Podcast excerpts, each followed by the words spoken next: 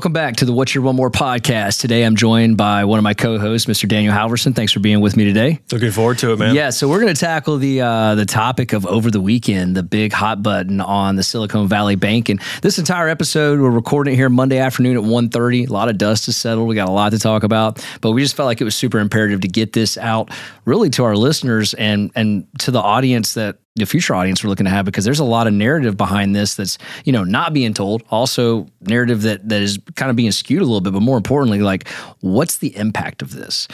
Hey don't forget to check us out. We were a recent guest on the chrisman commentary with robbie chrisman. We broke down what's going on in the economy right now future forecast. It was a wonderful opportunity to be on his show. Super excited about it. It drops on march 16th and you can find that at the chrisman commentary on apple podcast and spotify. Check that episode out.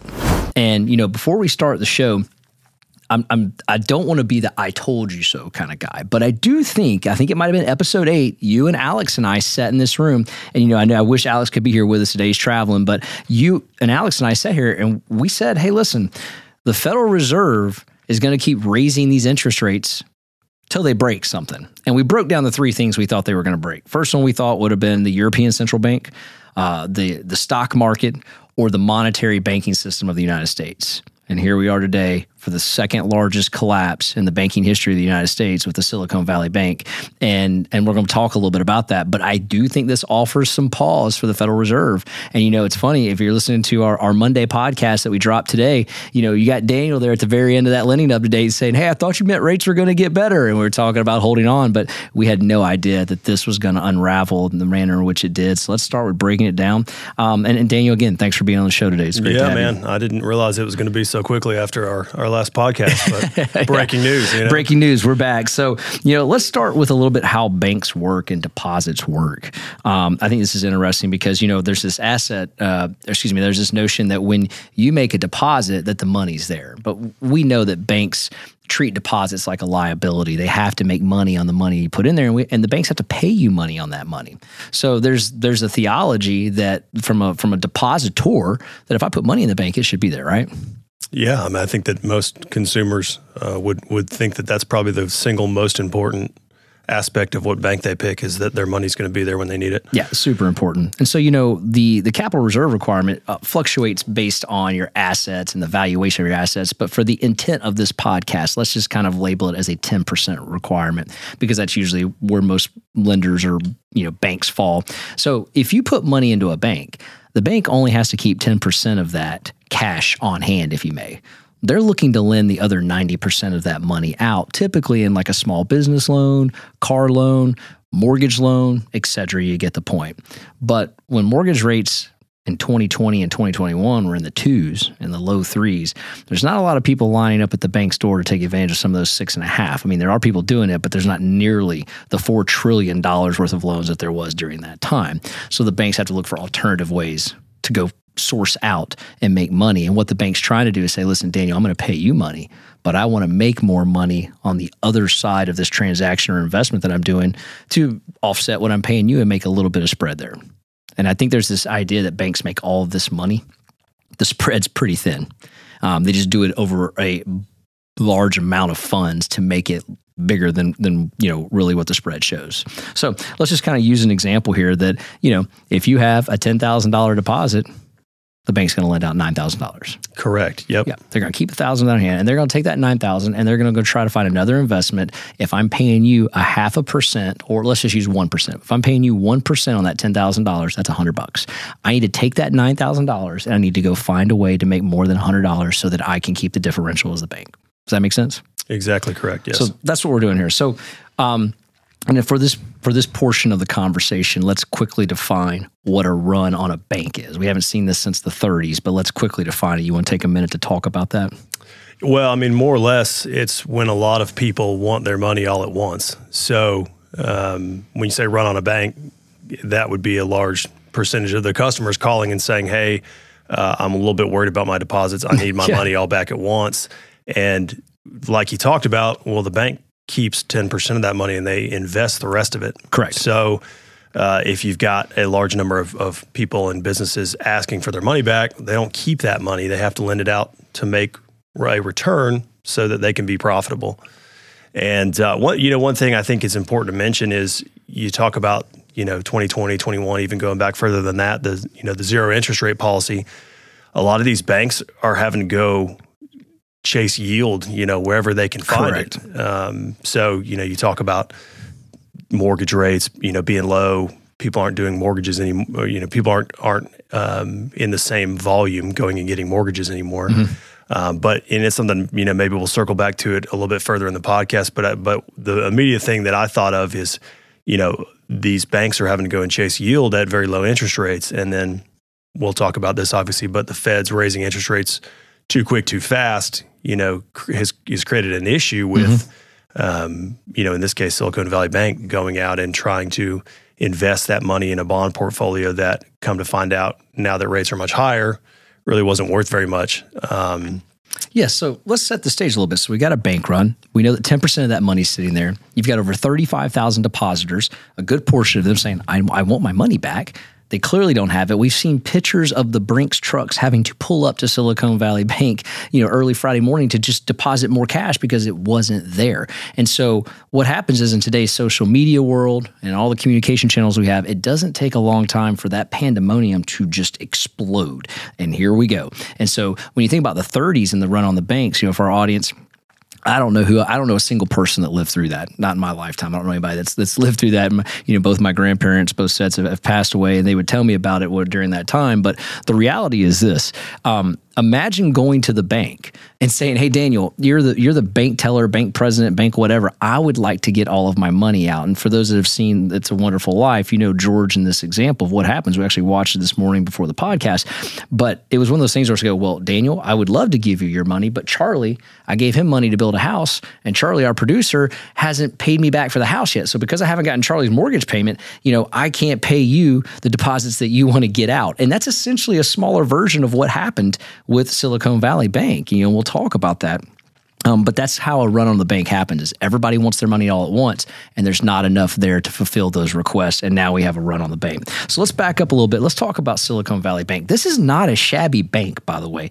Upon being seized by the by the fdic they had over 209 billion with a b worth of assets. This is a large regional bank. Matter of fact they were so big that forbes said they were the number one bank in 2022 and uh, of November 2022. What's interesting is we're going to put the link here. You should go in there. Forbes has redacted that article and completely fixed that within a matter of seconds, which you never get something done that quickly. real time adjustments. Real time adjustments by the media on this one. Um, but they were also ranked as the 16th largest bank in the country. So, uh, you know, when you think about that, we're not dealing with just a small regional bank. Yes, they're a regional bank, but not a small one by any means. And they were created during the really the silicone boom that happened in the in the 90s, right? So they were founded there and, and have grown since then. And they're kind of being tabbed in today's world as a tech haven. You know, they had a large customer client base that was basically a lot of tech companies, but these weren't small companies either. I mean, we, we're going to talk about them later on the show, but there were some large organizations that were very profitable. And to your point, they also housed their payroll inside this bank. So we're not just talking about just depositors like you and I, but large companies kept their cash assets there because it was a tech driven bank, you know, it's started up by a tech boom. And so they put their money in this safe haven of this bank, and that's where they would control their payroll, which also leads to a, a- one of the issues that happened here as well. So let's talk a little bit about you know what happened last week, and we're about something that unfolded. This happened in seventy two hour window.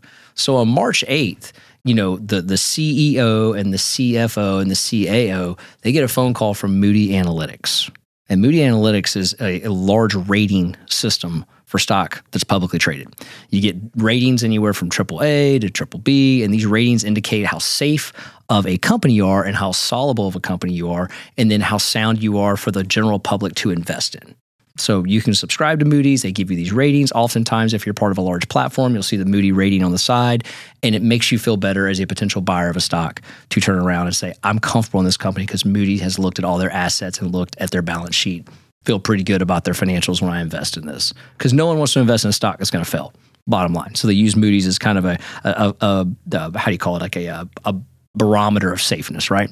So one of the things in 2008 that the administration did during that time was when they said, "Hey, banks, banking system, you now can report and and show that your your your losses, if you may, certain ones don't have to be reported because of certain requirements. So let's talk briefly about that because this is kind of what went under the radar and this is what got exposed pretty quickly. So there's two types of assets. There's available for sale and then there's held to maturity.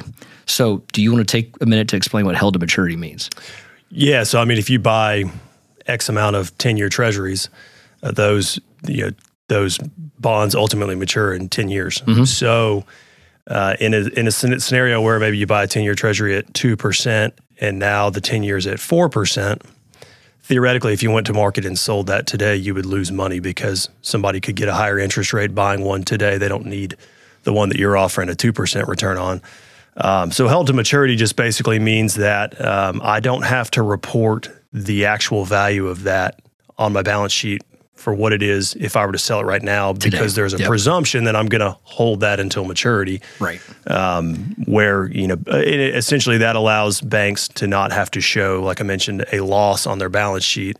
Uh, in an event like this, where maybe interest rates have gone up, uh, and that and that asset is not worth as much uh, as it would have been when they bought it. Yeah. So essentially, one of the ways that they were using the 90% of the funds of the deposits to make money because they couldn't lend it out because there wasn't that many people wanting to get mortgages or car loans at this time is hey, listen, we're going to go buy bonds. And we're going to speculate when buying these bonds that we're going to hold them to maturity.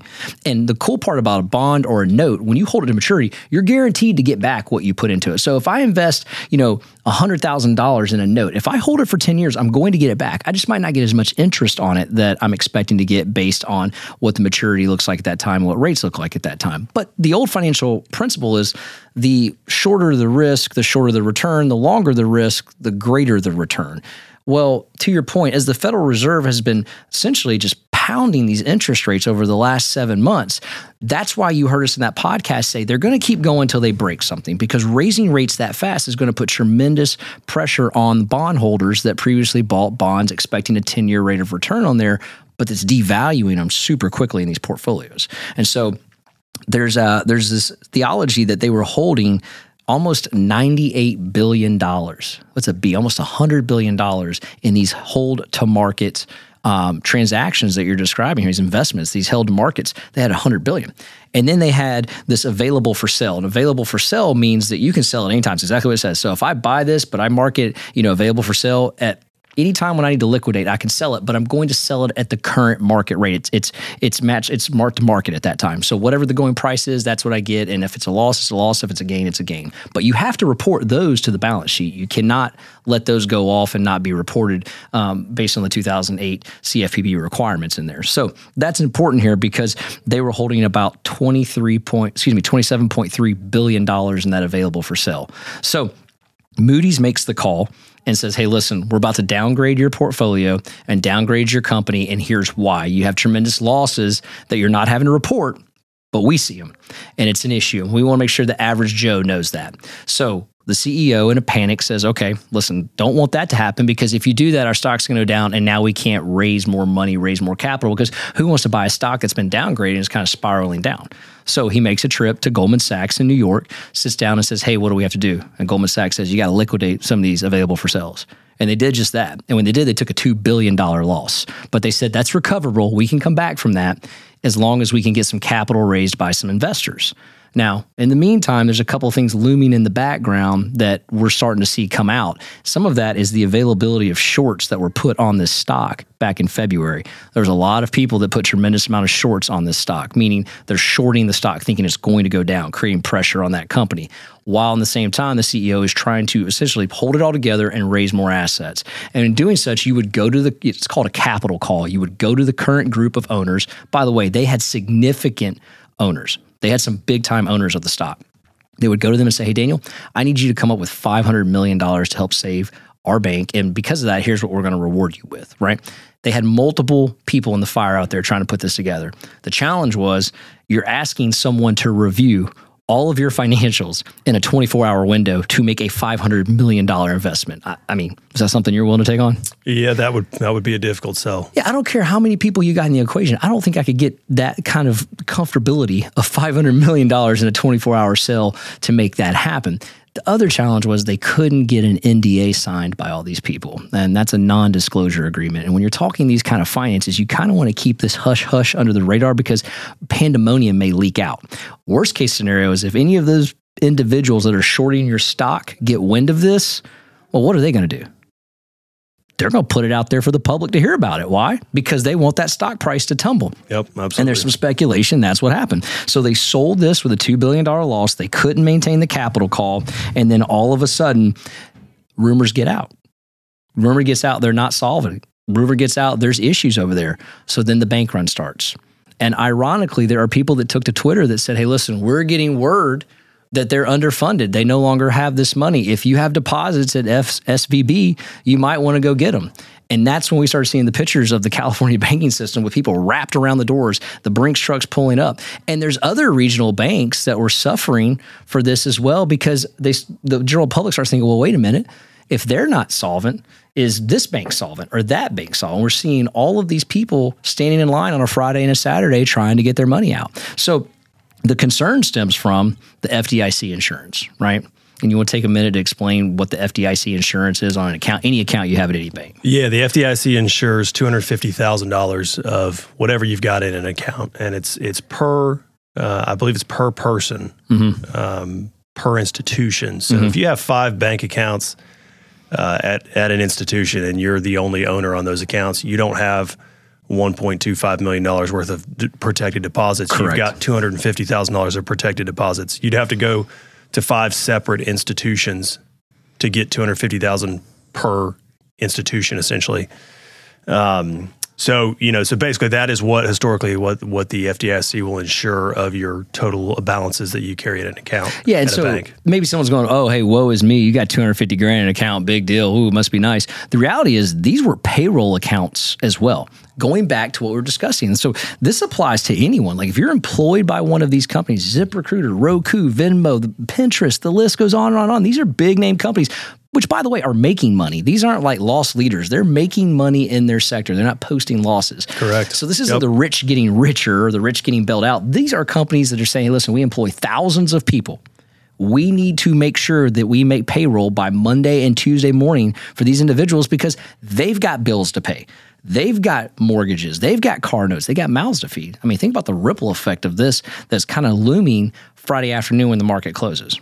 And so we've got pandemonium happen. So the FDIC steps in midday, shuts down the bank, takes it over, says no more deposits are going to be withdrawn.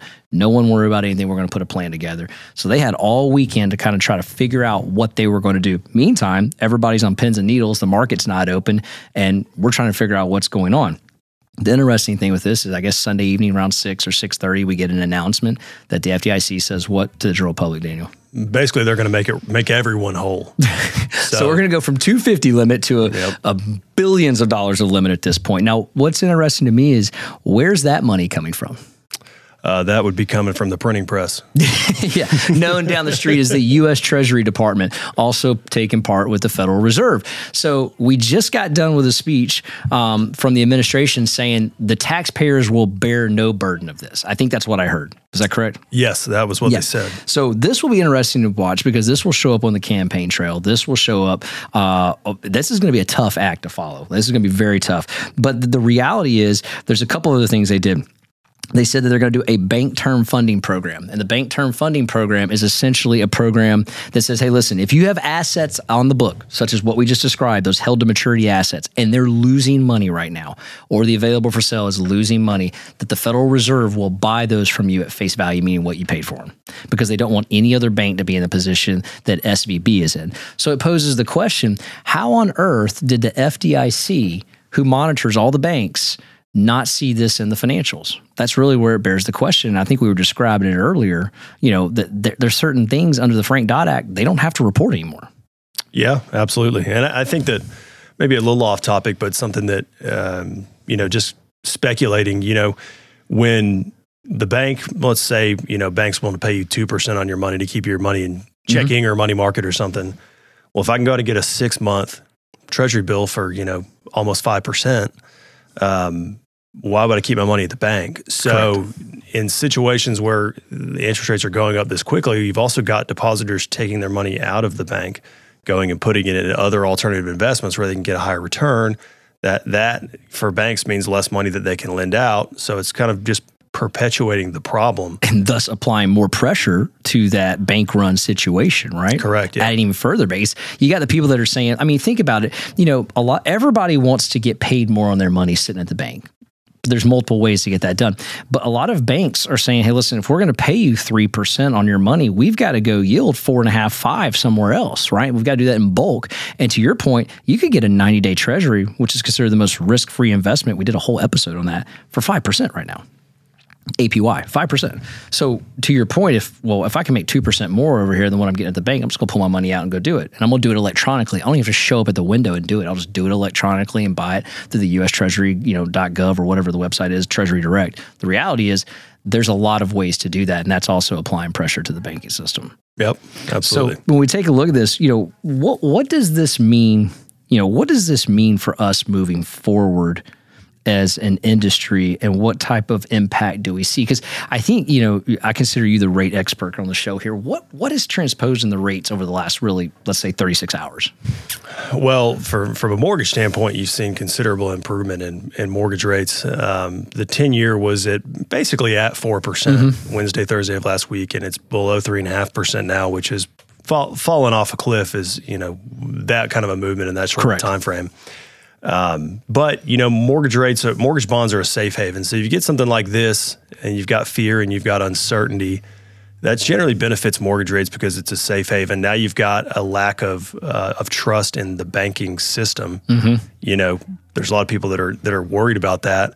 I'm sure there's tons of, of people that have, have reached out to their banks uh, since that happened to figure out can I get my money? Is everything okay? How does sure. this impact me? And and for most people and most banking institutions it's not something that's a concern. Right. But you know you see it happen and now it's it's on it's on the forefront of everybody's mind. You know you turn on any news channel especially you know CN, CNBC or something that's financial related I mean this is what they're going to talk about all day long. All day. Um, so mortgage rates are the beneficiary of that at least in the short term. I, I think that you know you look longer term now and and this is something that that longer term could be more inflation because Correct. you've got to you've got to print that money, and you know it's it's not fair to the people that had money there at that bank necessarily for them to just lose that money. Yeah, I would agree. We're not bailing um, out people here. We're helping the general consumer and the public here. Correct. Need, they needed that help. Correct. 100% agree with you. You know, so so it's not but it, but you know the thing that people don't think about when you when you put your money to bank, you're more or less you're kind of investing in that bank. Hundred uh, percent. And this was real money that they lost, so that money has to be, then be printed to mm-hmm. make these people whole again. It's not like you can just go in and get the money from Silicon Valley Bank and pass it around. They've already lost that money in in, a, in investments that uh, were not lucrative as interest rates went up. So long term you're, you're probably exacerbating you know the inflation mm-hmm. situation. I think short term mortgage rates are the beneficiary because of the uncertainty, but now it also turns to is this a event that causes the Fed to pivot? You know, yep. Uh, there was there was speculation, after, especially after Powell went on his speaking tour last week and uh, just kind of kind of buried the market with his his doubling down on inflation. Um, you know, it went from well, we think 25 basis points to maybe it's going to be 50. There were either even some thinking maybe we'd get a 75 basis point Correct. rate hike. Uh, now I think that they've got a, a difficult decision to make because they've mm-hmm. got to weigh this into: do we really go and increase interest rates again? Um, and this is so close to the announcement for the Federal Reserve Open yeah. Market Committee. We're talking next week. Next week on Tuesday and Wednesday. Yep. So this is so close that the pain is so recent. You have to worry about shocking the system that much further. I mean, over the course of what the last nine days, we've seen 300 basis points, you know, increase. Like that's a lot to pump into the system. Yep. To kind of not see it all the way through, and what is it going to look like? Yeah, and, and I think that I don't know that the market really is going to care anymore about tomorrow's CPI, tomorrow's consumer price index. Right. You know, that would be prior to this, that would be something that all eyes would be on that. Sure. In terms of moving the market, I think at this point, um, you know, there's so much uncertainty that I don't think that a little difference in inflation is going to move the market very much. But it'd be curious to see if you do get less than expected inflation I mean, at that point, if you're the Feds, can you really make an argument to increase interest rates when right. when you've got inflation that's that's moderating and you've also got this big issue that you've created with the significant hikes in interest rates over such a short period of time. Right. You know, what happened with the Federal Reserve is interesting because a lot of people refer to what they were doing as a dangerous game of poker because, you know, a lot believe that they were bluffing. Janet Yellen, uh, part of the Treasury, also was saying, listen, this is transitory inflation. It's not a big deal. Then it was a big deal. And I think even on Friday, she said, We're not bailing out a company and that the banking system's completely solvent. There's nothing to worry about. And then Sunday night, they didn't really, it was a quasi bailout, but it was still a bailout anyway you look at it. Now, the other thing is that the stockholders, we aren't even talking about the stockholders, wiped out completely. It didn't matter. There's no bailing out the stockholders. And a lot of those stockholders, shareholders, if you may, those were pretty wealthy individuals. And I'm not saying all their wealth was wiped out, but I'm saying if you had money in this company, it's gone effectively right now in the form of investing in them outside of a deposit. It's gone, not coming back. And so when I look at that, I think that's a huge differential because, you know, I've heard people this morning say, oh, just, I guess here we are, just bail the rich out again. You know, there's no, there's no, um, uh, there's what I'm trying to say here.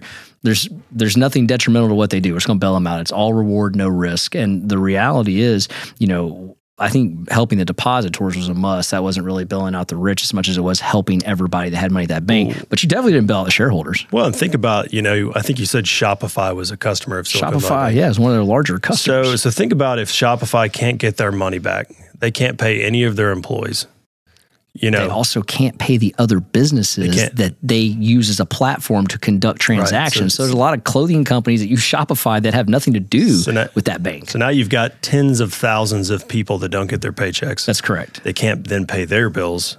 Um, so, so you would send this massive ripple effect through the economy that was it's probably even more significant than we could try to explain here sitting here. Oh, it would have been the collapse so of a system. It, it would have been a, a, a, significant failure to not have made them whole with respect to the deposits. Now, the people that invest in the bank, you know, unfortunately, that's that's an investment gone bad mm-hmm. at this point, which is, you know, generally speaking, I think you would say, okay, um, bank stocks maybe are not the most lucrative investments that you could make, but but also not risky to the extent where you wouldn't expect your your yeah, investment to go to that's zero. That's correct. Exactly. So you would think, you know, you generally think banking stocks pretty safe investments, right? Mm-hmm. Um, but obviously not the case here. Well, and the other thing to take in consideration is, you know, I heard you say earlier this caused fear and this caused concerns of is, are, is there are other banks like this out there happening, and I think with the Fed stepping in with that buyback program, that's going to help alleviate those fears.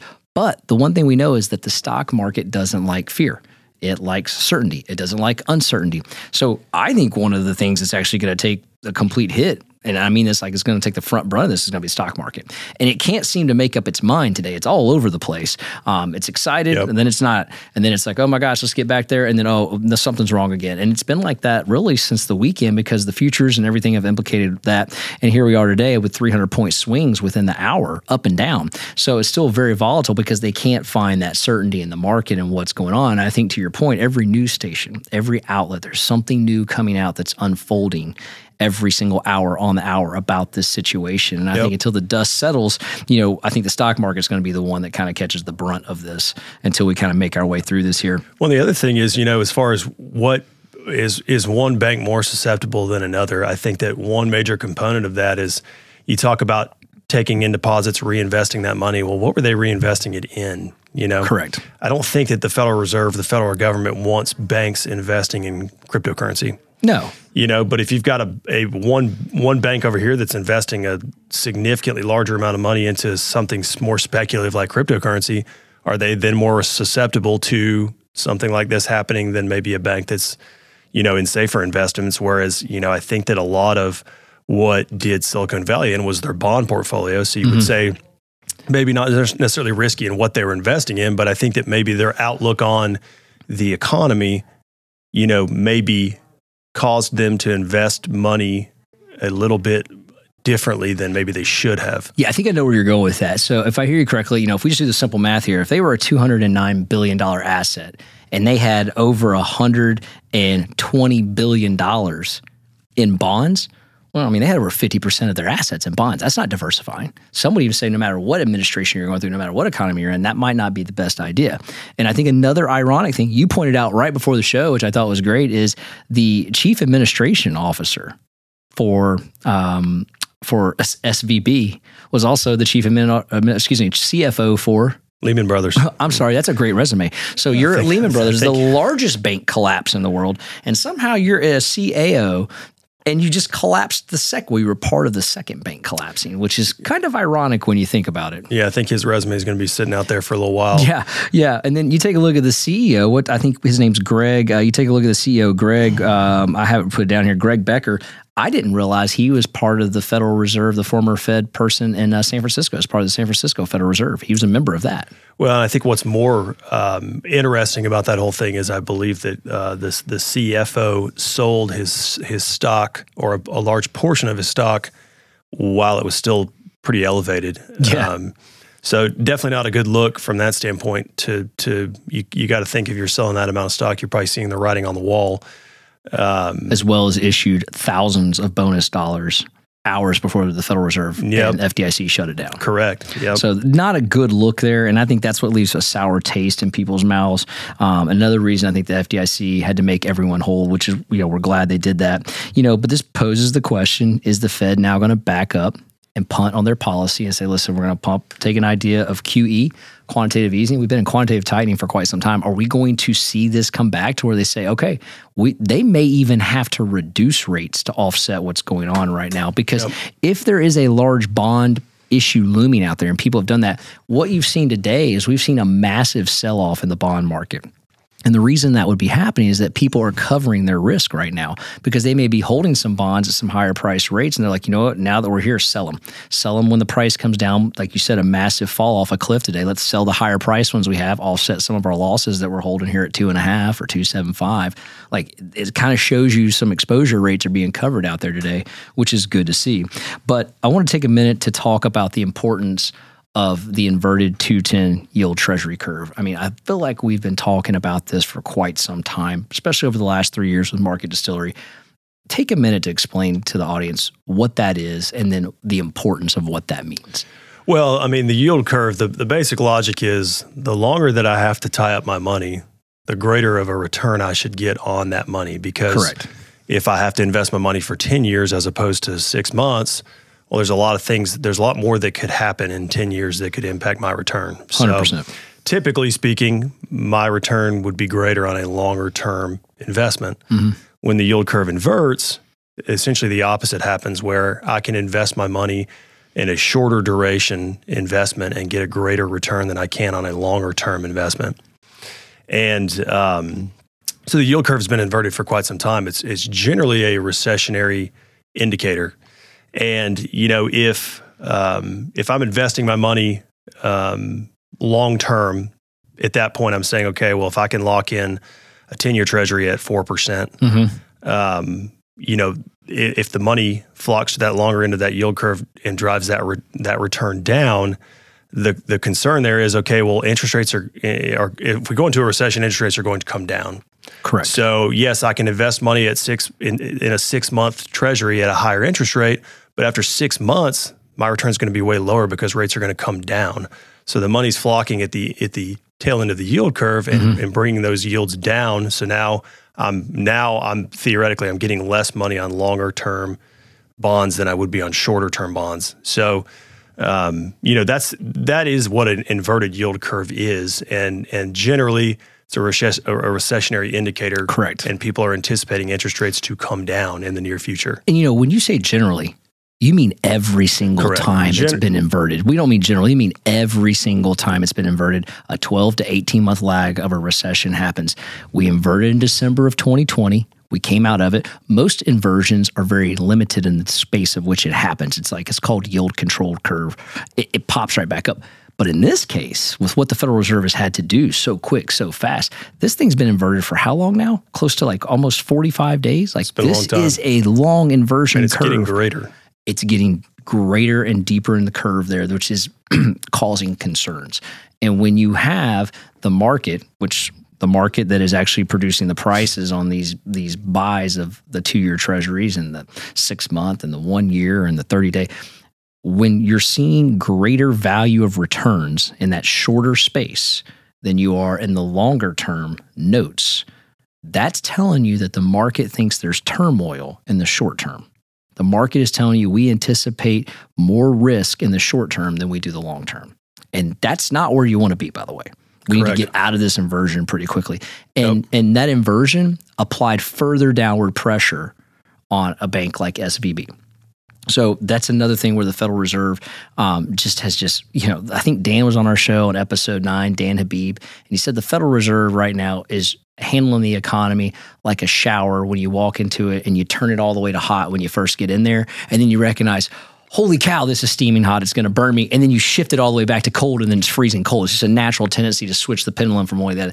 I thought that was a perfect description. And when we see something like this happening right now, we're, we're on the edge of, okay, are they going to move that hot water to cold water real quick? Real quick? Is that what's going to happen? You know, is that, is that where we're at? Right. You know, that's that idea of going back to. QE. Well, and you you created the inflation problem over a decade of zero interest rate mm-hmm. ZIRP, you know. And it's it's naive to think, okay, we're going to raise rates by a little bit. Doesn't work after one month. Okay, let's raise them again. You know, it took it took a decade to create the problem, and now you're expecting to solve it with, you know, rate hikes within a 12 month time frame, or even in this case, you know, they've really done all this within a Mhm. six month time frame, really. So, um, you know, like you said, I mean, just just fitting with your analogy, you know, you're not going to fix this by continuing to jack rates up and jack rates up and hoping for immediate relief. You're going to have to increase rates, assess over a longer period of time, and then make a decision. And that that's just hasn't been what's been happening. That's just been a constant push for more, more, more, more, more, Right. and then look, you know, look look at the the consequences here. Right. It's been a gluttony of it. So let's let's start. Let's end the show with some questions because we've talked about this all weekend, um, and you know I think we've talked about it till the people around us are tired of hearing about it. But this is kind of like a thing to us. So we're trying to like digest this and understand the risk assessment in this. Are we kicking the can down the road? For further inflation, did we literally just put this whole country through a series of rate hikes and, and pain that was involved um, in the economy? And now, are we just going to kick the can down the road and say, okay, due to a potential, you know, failure that happened, not a potential, it did happen, second largest bank, we've got a problem. We've got to hit the pause button, and now we're going to go back into easing, or are we going to see this kind of like stagflation over the remaining portion of the next three, four, five years? Well, I definitely think you're kicking the can down the road. Yeah, I do too. especially if you reverse course and you subsequently start to lower interest rates. You're definitely kicking the can down the road because you haven't solved the problem, right? That's right. and that could also contribute to stagflation. Right. The, the inflation's not going anywhere. And as much as the feds want to say that they're committed to fighting inflation, they're committed to fighting inflation as long as they're not creating a greater burden or problem by fighting inflation. Agreed. And the day that that begins, and this very well may be the, the beginning of it, but the day that that, that it becomes more harm than uh, than it is to just simply fight inflation is when they're going to have to reverse course. So so yes, I think that. Uh, you're absolutely kicking the can down the road, and I think that this could absolutely mean more inflation over a longer period of time, without a doubt. Yeah, I couldn't agree with you more. I think you said it perfectly there. And you know, the reality is this: um, the Fed's target rate's two percent. We're nowhere near that right now. There could be a report that comes out tomorrow, as you suggested, which makes that a little bit even worse. Um, and the other thing is this: is that the target rate being at two, that sounds great, but I mean, let's be more realistic with that. Four would be better than where we're at now, right? Um, so there's a lot of other things we could get to to make it better. But when we hit the pause button, we being um, the Federal Reserve, I'm saying it like I'm part of it, but when the Federal Reserve hits the pause button, that's going to create additional inflation, especially with the money that's being pumped back into the system now. And this creates a further burden on the uh, American people. So the other question I was going to ask you was Well, can I just say one more Yeah, thing on, on the note of I think that what we've learned here was what we already knew. Um, Mm. At least we already knew. But listen, the Fed can't solve this if the only solution is messing messing with interest rates. that's the, only thing the, they got. The, the pendulum of raising and lowering interest rates is not going to fight inflation. That's I was, correct. listening to something this morning, and and um, they were basically talking about that, and and you know the other flip side of the coin is, you know, you would have to make some budget cuts from a fiscal standpoint, really, to fight inflation. And this particular person's argument was, well, they have because there's no more stimulus. um, and and it's just funny because the stim- stimulus was was like fuel on the fire. You, know, Correct. you still have the government spending more money than they're bringing in, Mhm.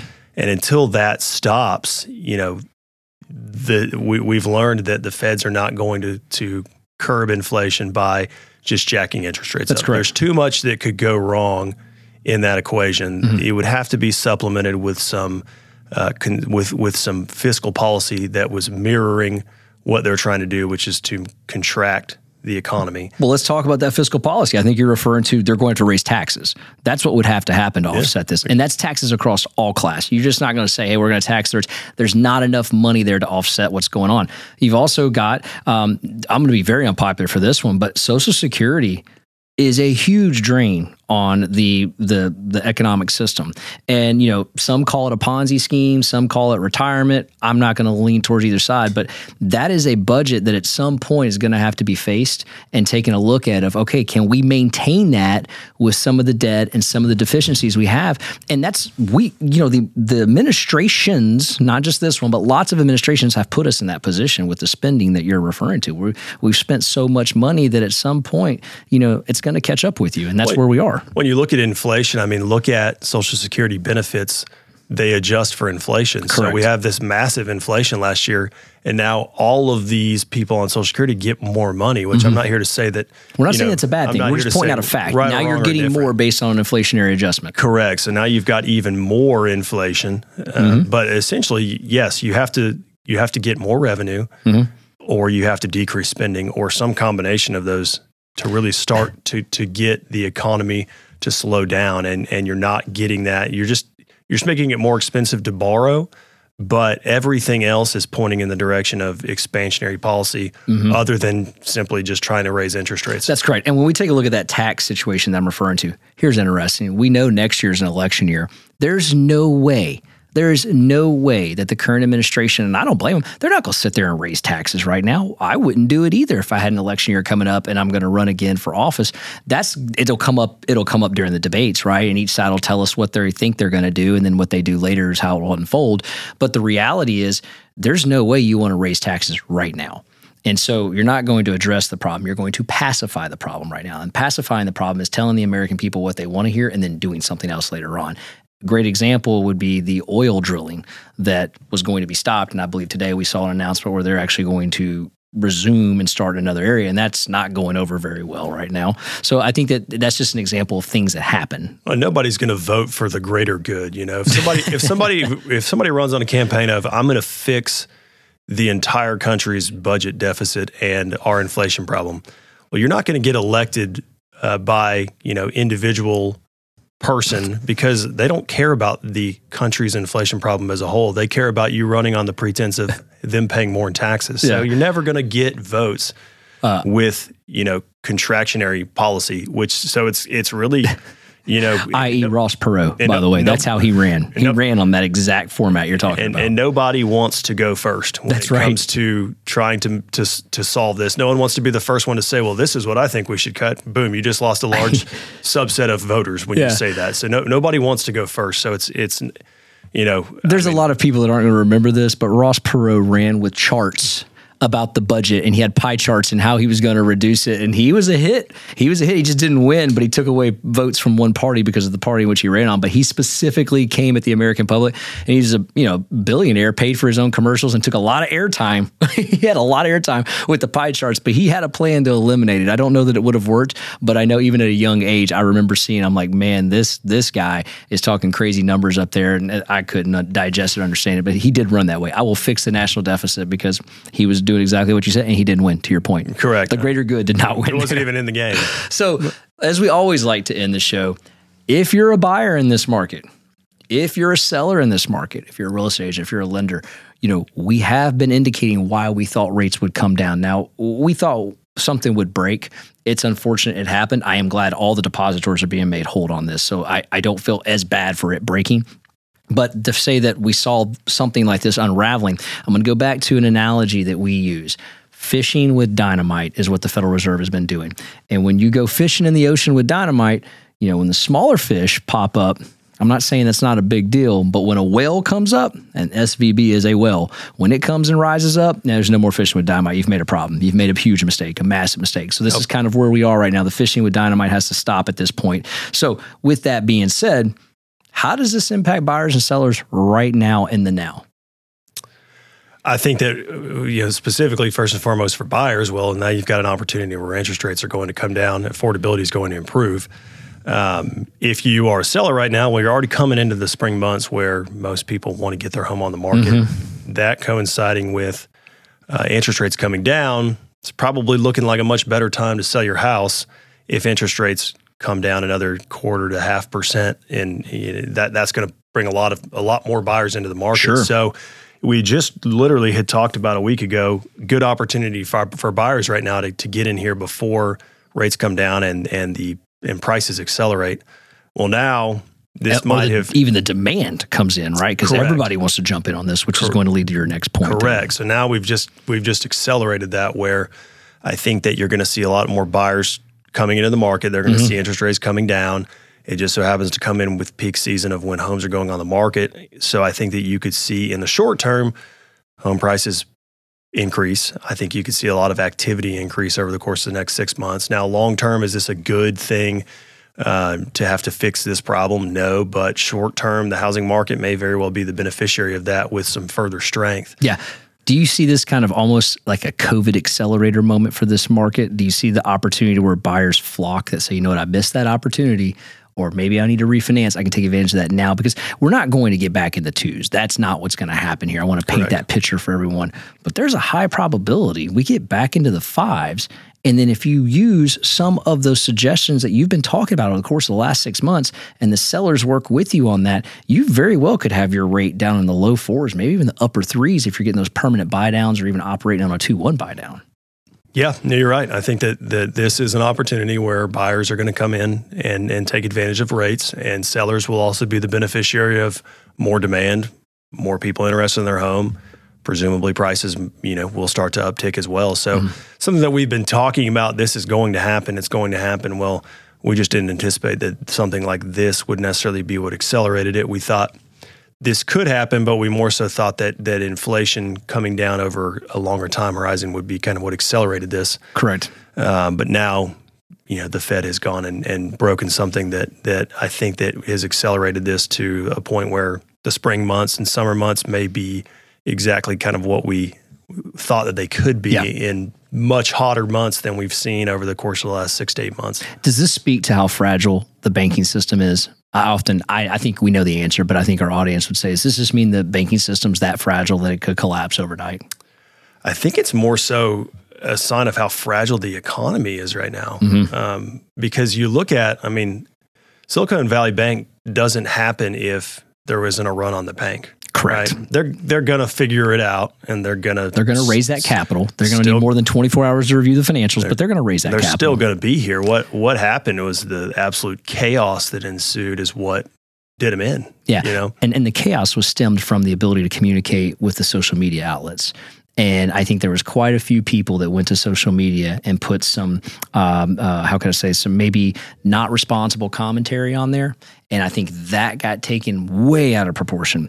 And I do think there'll be repercussions for that because you can't call it's it's it's borderline. There are some issues with you creating a run on the bank. If if if Daniel, if you had a position for that bank to fail, and you took to Twitter and encouraged people to get the things out based on what you're thinking so that you have financial gain, you're, there's a problem with that. And those problems are eventually going to show up. Right. And we're hearing more and more about that. But there are some people going back to the beginning of this conversation that shorted that bank in the stock market that also took to Twitter and encouraged people to go get their money out. And a bank run happened. And who's the direct beneficiary of that?